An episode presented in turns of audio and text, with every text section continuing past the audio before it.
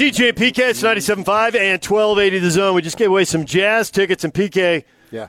Coming from families of teachers, we both felt bad about Kurt not getting hooked up. Kurt, if you're listening, call back in 855 340 Zone.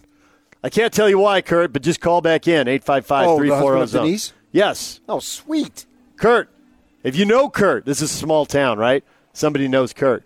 If he's not listening now, tell him to call back in 855 340 Zone, Kurt. Help us out, Small Lake City. Yeah, Small Lake City, come through. Somebody knows Kurt, make sure he calls in.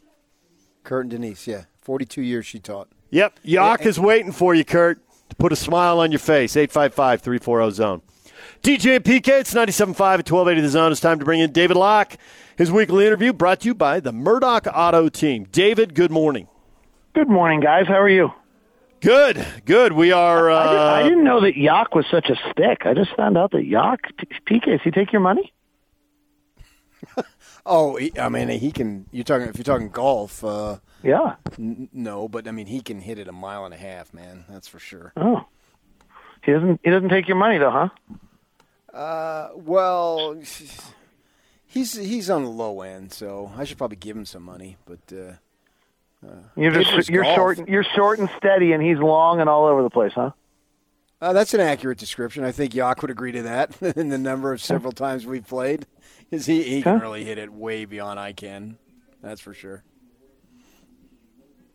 We'll just call him Bryson Yak. Yeah. Please don't. Bryce. Just no, no, no, no, no, uh, no. no. Jake DeChambeau But but Jake can really bo- back back. In fact, both Jakes at our station. hit it a long yes, way. yes, I've played with them many times. All just disappears over the horizon. Two of those guys, both both of our Jakes, can really get some distance. Where'd that go? I don't know. I can't see that far. All right, David.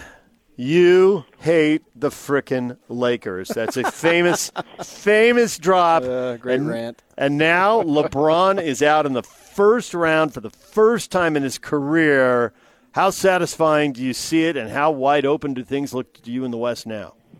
I mean, they're wide open, right? They were the team that, if right, was able to dictate um, what was taking place. They're they're they're the team that um, was with their personnel and right and playing well. You know, just they they could beat you. They, they could beat everyone. If they were right, they beat everyone. They just never were right all year. And then they fiddled with their roster in ways that I didn't like in the off season. We'll never know whether they were right or not, but Dennis Schroeder's an inefficient offensive player. And I didn't, I didn't love that move as much as everyone else did. Um, I thought it was bold that they won a championship and changed up as much. And then their whole mantra is Harrell Patrick, uh, uh, Marc Gasol, Andre Drummond center thing just never ever came together, and they never actually knew what they were doing with it. So, I mean, they're just a team that was never together this year, largely due to injuries. I think it would be naive to not think that the short off season hurt them. Um, but what's interesting to me right now is if you go on to NBA.com slash stats and you pull up the, the teams and rank them by differential, which is always kind of the best way to to judge of the le- of the nine teams that are left. I think differential rankings one, two, three, four, five, six, and seven are all still alive. Now, when you say of the- differential, could you explain that? So offensive efficiency minus defensive efficiency. So it's or point differential, whichever way you want to do it.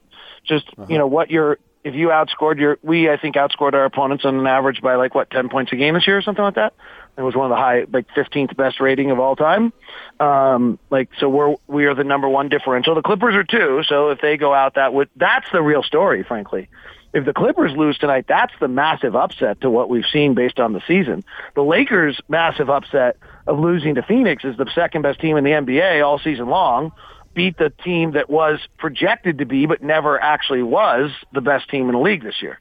Um, and I think that that's you know that's a different upset to me than if the Mavericks actually just go beat the Clippers tonight. That to me is a stunner. That's that's a team that performed at a level we they showed us they at times they were clearly the best team in the league at times this year, and for them to lose tonight would be a massive upset in the NBA landscape. That to me is actually bigger than if the Lakers lose tonight, losing yesterday. So I'm curious what you think of uh, the Suns Nuggets matchup. I think if the Suns were healthy, I would pick them. Nuggets, What did I say? Suns.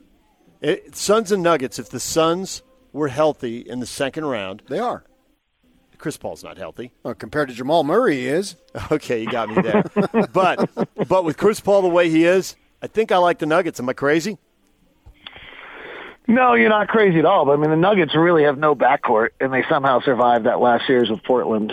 Um, you know, um, I'm really surprised Portland fell out like that. I thought Portland actually was going to win that series, and I actually thought Portland might go to the Western Conference Finals. I'm I'm stunned. Um, they had really put together some unique things in their roster, and the addition of Norman Powell and the health of Nurkic. Um, so I think you have to give Denver a ton of credit because I think they did beat a pretty good team this week in Portland. Um, Jokic is great, and everyone who plays with him gets better, right? Like I think that's the, where Jokic is way different than every other superstar in this league right now. Not way different because other players do, but like you know, if you think about a Russell Westbrook, he puts up great numbers. No one has gotten better while playing with Russell Westbrook. Um, the right right now, the the two guys that actually seem to make everyone better when they play with him are Jokic and Gobert. Gobert makes everyone better because of his pick setting, his defense. Jokic just makes everyone better, and like you, everyone can survive as long as they're playing with Jokic, and then he makes enough plays. So I don't think you're crazy because of the respect I also have for Denver. Just in like they just won't die, right? They just will not die. They're they're amazing. They're the one team that's left in the Final Four last year. They actually have the best three year playoff record, kind of in the league now. Um, you know, they deserve a world of credit for where they are and who they are as a franchise right now and what they've done. So um, I don't think you're crazy at all. I do think Phoenix is really, really good. Like for all of us sitting in Utah that complain that no one gives us any credit, Yeah. Phoenix pretty much mirrored our season. And so if we're asking for credit, we probably should give Phoenix that same credit. They're really, really good. And DeAndre Ayton is the number one pick of the draft, and he looks like it. Like he's been fabulous. So I want to know how much did you think that the Jazz dominated the Memphis Grizzlies? Because I understand you're a homer announcer, and that's wrong. Wow, was that bull crap or what? Jesus. Excuse me. I mean, seriously, how low rent did you just become as a fellow journalist? So did they dominate them in your mind? Yeah, I don't think that series was close at all. Like those games were exciting, and Memphis made runs, and Memphis was impressive. But like other, like I never thought the Jazz were ever going to lose the series. I watched Game One, and if you listen to anything I said after Game One, is like we're totally fine once we get Donovan. Every problem we had in Game One was no Donovan. Yeah. And the idea that a series gets close and then a team goes on a 12-0 run to close the game, like that's the NBA. And the idea that you didn't hold a 10-point lead is like really you don't get the league at all. Like teams in the playoffs, you're not going to hold 10-point lead. Like that's the way the league works, particularly with the propensity of threes. And Memphis was shooting a lot of them, more than usual. So the fact that games like swung like eight or nine points, which is really almost nothing, that series was not close. We were up 20 in what three of the four wins. We led You haven't all you but haven't hit eight the stat. minutes of the four games. There it is. Like, come on. There, that's to me. That's the stat that bolsters your case. Was for all the runs the Grizzlies made, they rarely took the lead.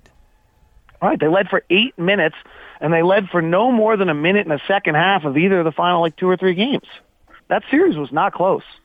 It was exciting, but that's not the same. It was not close.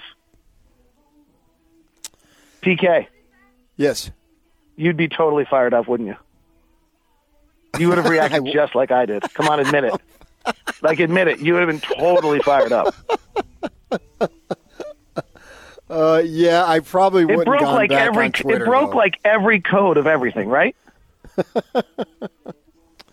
Uh, I guess that's the way it's supposed to go these days, though, and you, I I don't know what to say on that, but yeah, I try not to uh, to go after com- uh, compatriots in the media and all that, and I, I certainly not to have like to have Twitter arguments. It doesn't seem to Solve ever- anything? solve. Thank you. Thank it doesn't That- solve anything. there- there you go. Everyone just But- yells and then goes away thinking the same thing they thought when they showed up. But uh, you know, I'm more along the lines of your camp as far as uh, they they did what they needed to do, especially when they needed to do it, and I think that was the most important thing. They asserted their will, at the exact times that it needed to be asserted. That's the obviously winning the series is the overriding uh, factor in what you want. But when you look at it, and the way I looked at it is that when they needed to do what they needed to do. They did it. You know, they needed to win game two. We talked about this earlier in the week. They needed to win game two, obviously. You don't want to go down uh, 2 0 with two home losses. And then you needed to win on the road. You needed to get a game, and so the best game to get is game three. So I look at games two and three. Uh, they did exactly what they needed to do, and they obviously winning game four helped too. And then in game five, you know, Memphis is an upstart team, and it's looking like they've got a nice future. We'll see what they can do to build upon it. But what you want to do is slam the door shut on their ability to have any startling game because the last thing you want to do is get on a plane and go to Memphis and all the hassle that that involves. You just don't want to do that. So, in my mind, there was three times they need to answer the bell, so to speak, and they did all each every all three times they answered it, and they and in my mind they answered it in a resounding fashion. So I'm more in your camp. I thought um, I'm 100 percent with you, obviously. Um, I actually thought the other one, if you and I thought it at the time, and then it didn't totally feel like that. But then when I rewatched the game, it felt like it more. And I actually think this is more to do with what Memphis had been through to get to this point. But I, what, what was the quarter? The third quarter, the Jazz scored 40 points in Game Four. Is that right? Mm-hmm. I thought they broke their spirit in that. I thought the series was over. They broke their spirit in the middle of that quarter, and you could see it. And then Memphis made like a nice little rally, but actually, if you go back and look at Game Four, I think we're up 10 with like two minutes left. Yeah. Like like you win 99. Like our our win probability, despite the fact Memphis made a little run in Game Four, our win probability was like in the 90s the entire fourth quarter. Um, so I actually thought to add on to your list of things, I thought the other one was that they broke their spirit. And the spirit, when I say they broke their spirit, let's phrase that comment a little bit. Let me rephrase. I think they mentally cracked Memphis. And but that mental crack for Memphis is because of the fact that Memphis had like played basically seven or eight super important playoff s games to close the season, yeah. played do or die against San Antonio, played do or die against Golden State, and at some point when you're exhausted and running uphill, it's over mentally. Like you just and that's what the Jazz did to them.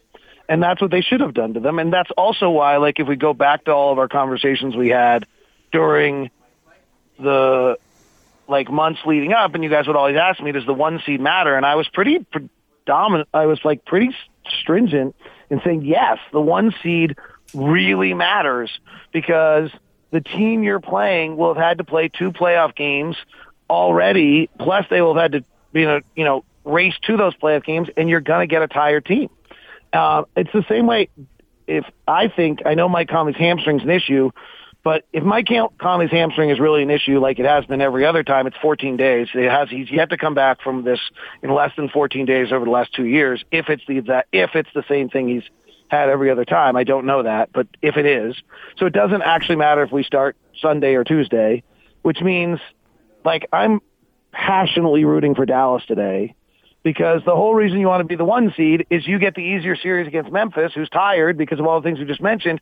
While they go, well, the four five goes to war with each other in a basketball sense, and then they finish tonight at eleven o'clock at night, board a plane tomorrow, and play at one thirty without a single time to get on the court and practice of what the Utah Jazz do. Like that's a massive advantage. And frankly, Joe Ingles as point guard against Dallas has a lot better chance of success than Joe Ingles as point guard against the Clippers. Why? Uh, Clippers can switch one through five with Marcus Morris starting at center. And so then you're forced into an isolation game, which is Joe's weakness, rather than running the high pick and roll against a drop big. Um, and uh, Memphis, uh, Joe struggles with kind of the physical Dillon Brooks, Jae Crowder, Mikal Bridges type defense. At least that's my opinion. He could disagree. Um, when they're up in on him that tight, it's frankly at six eight. It's harder to dribble when you're taller. It's easier to dribble at six one. Um, and Dallas doesn't play that same style of defense. And being guarded by Tim Hardaway or Maxi Kleber or Um, Dor- Dorian Finney-Smith is good, but he's not Kawhi Leonard or Paul George. And without Mike Conley, um, they could really put Patrick. You know, they the Clippers could bring Patrick Beverley off the the dustpan or whatever the mothballs um, since they didn't play him last series and put him in on Joe. They could put Beverley on Donovan while putting Kawhi Leonard on Joe. The Clippers just have so many defensive options. Plus, they're likely switching one through five, where Dallas doesn't have the same amount of defensive options, and they're likely dropping the big, which means Joe can play the pick and roll and make Porzingis move. Um, and you just get a much better Joe Ingles. And as of right now, Joe Ingles is the key to our playoff success. Wow. So the Dallas Mavericks finished five games behind the Clippers in the standings. Granted, the Clippers were tanking; it could have been more than that. Uh, and the Clippers' net rating is almost four points better than the Mavs. So why in the world are the Mavs up three to two? Why in the world has the road team won five straight games? And it's all going to come back to the Clippers' chemistry or lack thereof. So some of this is explainable and some of this is not. The five road wins is not explainable. Let's move on. Um, Dallas is better than their ratings. They got hit by COVID really, really badly, and you kind of actually have to look at Dallas. Um, there was the remember there was the ice freeze storm in Dallas, mm-hmm. and they ended up having a like a five day training camp because they couldn't play. And if you you kind of have to look at Dallas from that point on in the season as who they are as a team, and then their ratings are much better. Though they have had probably the widest fluctuation of performance of any good team in the league this year. Um, throughout, just sometimes being on and sometimes being off, and their shooting has been abnormally good in the series. Um, so in the make or miss league element of things, they they simply just outperformed norms in the two of the actually in the first three games, they lost one of them, which is what's a little disconcerting um, for whether if you're rooting for Dallas tonight. I kind of think the Clippers are going to win just because that game three bothers me. Dallas shot 53% from three and lost. Um, and when you're doing that, like that's that's a bad script for the future of your series. Um, and then I do, but I just think that yes, this I'm not big into the whole. You know me, guys. I'm not into like the heart and the this and the that. But there's just something not quite right on the Clippers. Now, again, Dallas won the first two games because they had abnormal shooting nights. Um, but game five bothers me. Like, I, the Clippers kind of, I thought, had that in control. And I went back and rewatched the second half of that game yesterday. And, you know, they're up in the third quarter and they're at home and they've, Kawhi's rolling and PG's okay, playing pretty well. And then that momentum just doesn't hold through the fourth quarter in a straight, in kind of an now the Dallas is much better than Memphis, but in kind of the opposite way of what we just talked about, like the Jazz kind of just kept going forward in that series is like they were playing well, and even if Memphis kind of was going, then the Jazz still. But yeah, the Clippers just didn't keep it going, and it was strange to me. And Paul George had some turnovers late, and he's just such a bad playoff player. Um, so I, I just there's I, w- I was a big Clipper believer, but I also believed in a team that had Serge Ibaka and Luke Kennard contributing because I thought they both added things to this group. Um, I bought the narrative that had kind of been percolated around the league that Montrezl Harrell, Patrick Beverley, and Lou Williams were a locker room problem, and that what they had done is purge their locker room problem, and they were much better because of it. I, I actually fully bought that. I'd kind of heard that was a common thread that they had actively tried to trade Patrick Beverley um, at throughout the last year, and that they've been actively letting. They were perfectly. They never offered Montrezl Harrell a contract on purpose, um, and that they had actively tried to trade Lou Williams, which they finally did. So those all kind of that story was percolating last year, and then this year their actions showed to me that that was true, and so. I I was all in on the Clippers. Watching them this series has been um, telling me that there's still something missing. I can't, you know, statistically, it's not there. They're still, frankly, great. So you're putting Joe Ingles in the spotlight, and you believe that he's very critical to the success of the next series. Uh, any concern that he sort of we viewed him as slumping in the first series? Oh yeah, um, I mean, and I'm not trying to like put Joe Ingles in the spotlight, but he just became our 20 minute a night backup point guard when Mike, you know, the beauty of the Jazz is that multiple pick and roll ball handlers, Joe, Mike, and Donovan, all equally great at it, all top 15 when uh, ball handlers in the NBA and the pick and roll. So therefore, if you have Paul George and Kawhi Leonard and you're trying to clamp down, we'll just swing it to the third guy and make the play. When Memphis puts Dillon Brooks somewhere, who actually turns out to not be near the defender everybody thinks he is, if you're patient in an offensive possession, you you kind of work it around. We we can come from multiple angles. We can come with multiple guys, and then we have multiple shooters and scorers. That's the that multiplicity is what makes us so terrific. And so you lose Mike Conley, you lose one of those shooters, and you lose one of those ball handlers, and so it just increases. And Joe's the one whose role changes. So I'm not trying to be unfair to Joe in any way, shape, or form, and I think right. he's perfectly capable of it. But that's the reality of what makes us great. And if you don't have Mike Conley for a little while, then Joe's the one that picks that up. And Joe's been great at it. I mean, our record when Mike Conley doesn't play has been fine because Joe's been terrific. Um, I did think Joe was strange in that series. It's the only way from someone I've watched every game of his career. I've just never seen him like signal to throw the ball. Like there were just times when there was a play where he brought the ball up the floor, quickly gave it to Georges Niang, and then as he's running the route, the offensive play is for Joe to go to the corner. Joe doesn't really run the route, and he signals to George to pass it to somebody else. And then when the pass comes to Joe, he actually gets it stripped by Kyle Anderson, and it was just like the most un-Joe Ingles play I've seen. Right there, like Joe usually is playing with a tenacity and a fire, and he's strong with the ball, and like just it was everything about it was not Joe Ingles, and maybe that's you know one play, but there were also the other times, and some of these are smart and unselfish, where you know someone's bodying up on him in the backcourt at 90 feet, and he's trying to get free on the inbound. He just signals to throw it to somebody else. And I just, I guess I wanted Joe to just, you know, say like, you know, screw you. I'm getting the ball. I'm bringing up the floor. Get off me. And um, I just didn't see that out of him in the series, but I, I don't have any doubts that he can do it in the next series. Sure. I think whether it's Joe or it's anybody else, and this also goes for guys on the other team, I think unless you're a real superstar, you know, we know who those guys are, and there's only a handful of them, that in the playoffs, we see series where players struggle, and we see another series where a player excels, and just because they struggle doesn't mean they're going to struggle in the next one. And just because they excel in one, hey, the matchup may, re- the schemes may really work for them, and that doesn't mean they're going to excel in the next one. So I feel like there's a reset that goes on in the playoffs based on the opponent.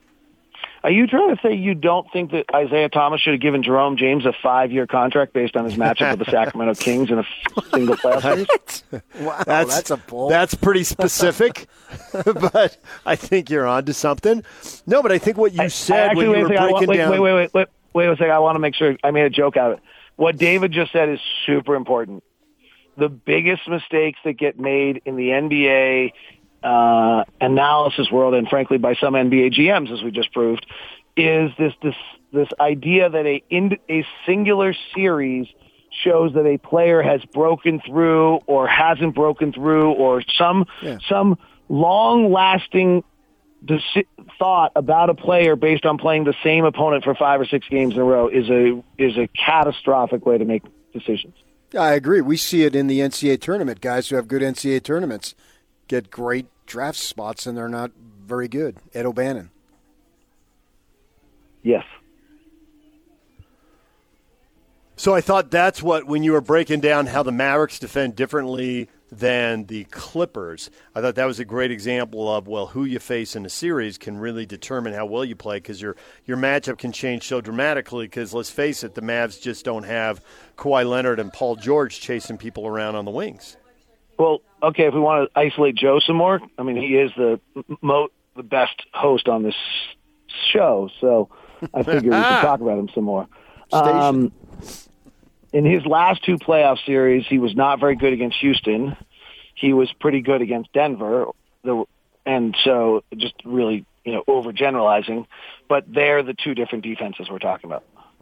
Yeah. Houston switched everything one through five. Denver played Jokic as a drop most of that series. Yeah. Joe has been on the air multiple times saying that his uh, the the this the series against Houston where they just overplayed him and forced him to his right hand all the time, like right. that determined for he and Quin exactly what he's going to do that summer. It was like the easiest conversation ever. You got to work on your right hand. Oh, I absolutely have to work on my right hand. You know, it was just it was miserable, and he knew he had to fix it. Um, I mean, that's so. a great part of his story and his evolution as a player and his development, right? He's it's actually more than that. I mean, if you actually go back and look at him, right, he used to have a slow release, now he has a quick release. If you go back and yeah. look at him, he used to be just catch and shoot, not off the bounce. Okay, you used to look at him; he could only run pick and roll one way, and Quin Snyder was so great that he ran him pick and roll one way all the time and covered up that fact. I mean, Joe's development, skill development over the last seven years is really remarkable, and and they and they're actually really noticeable statistically. I mean, he used to be four catch and shoot threes a game and 0.5 off the bounce threes a game.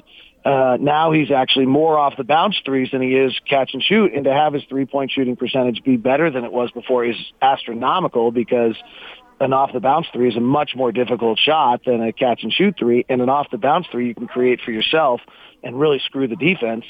Um, whereas, you know, something has to happen if you're a catch and shoot guy. So if you're a catch and shoot guy that can't go both directions with the dribble, as he was when he played Houston in that series, and they're switching one through five, he can't get the catch and shoot because they're hugging the shooters because they're switching. And you can't um, and you can't get up. You have to beat guys isolation one on one on switching, and they know that, and they know how you play. Then you, you're right. You're absolutely zeroed. But two years later, Joe now can play off the bounce three point self created game. Um, on the high pick and roll, he can go right or left on the pick and roll with the same ability. He's better, obviously, going left, and Quin does just a masterful job of on a play sets of getting him that. Um, but that's a sign of Joe's evolution as a player and how much better he's become in that. He's still not a good isolation player. That's like in you know what that's our our kryptonite is teams that can switch one through five. We got way better at it during the season, but physical teams that switch one through five and are able to top block our our wing players, that seems to be the defense that has caused us the most problems and Phoenix plays it um, better than anyone else in the league. And, you know, we've had our worst offensive games against Phoenix. So back to where we started this conversation, I would suggest root for Dallas tonight and root for Denver. All right, and there it is. He's David Locke. He hates the frickin' Lakers, and he's very happy so right now. Now he needs now he needs a couple more things to break his way. David, I thank you very much. I, I do th- I do think it's important. By the way, Dallas wins tonight. That's a far bigger story than the Lakers losing. I mean, from a basketball standpoint, I get from a national TV standpoint, but from like the way the season's gone, if the number two differential team in the league loses tonight, that's an incredible story. That's a massive collapse. David Locke, you'll hear him on the call whenever series number two, round two, starts. Could be Sunday at 1.30, but it might be next week, maybe Tuesday night. David, thank you very much. See ya. All right. Hey, Yock, have we heard from Kurt yet?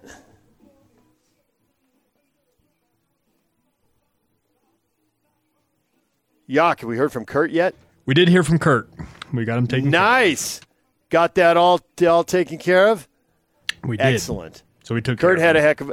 Kurt had a heck of a story, so we're glad he got taken care and of. By the way, I do want to give a special shout out. We gave Austin tickets uh, when I was uh-huh. talking to him to give him his tickets, getting his information. He actually generously offered to pass on taking those tickets to give them to Kurt. So Austin, Austin, is a good dude. He, he even deserves some commendation as well. But we took care of both of them, so we're good to go.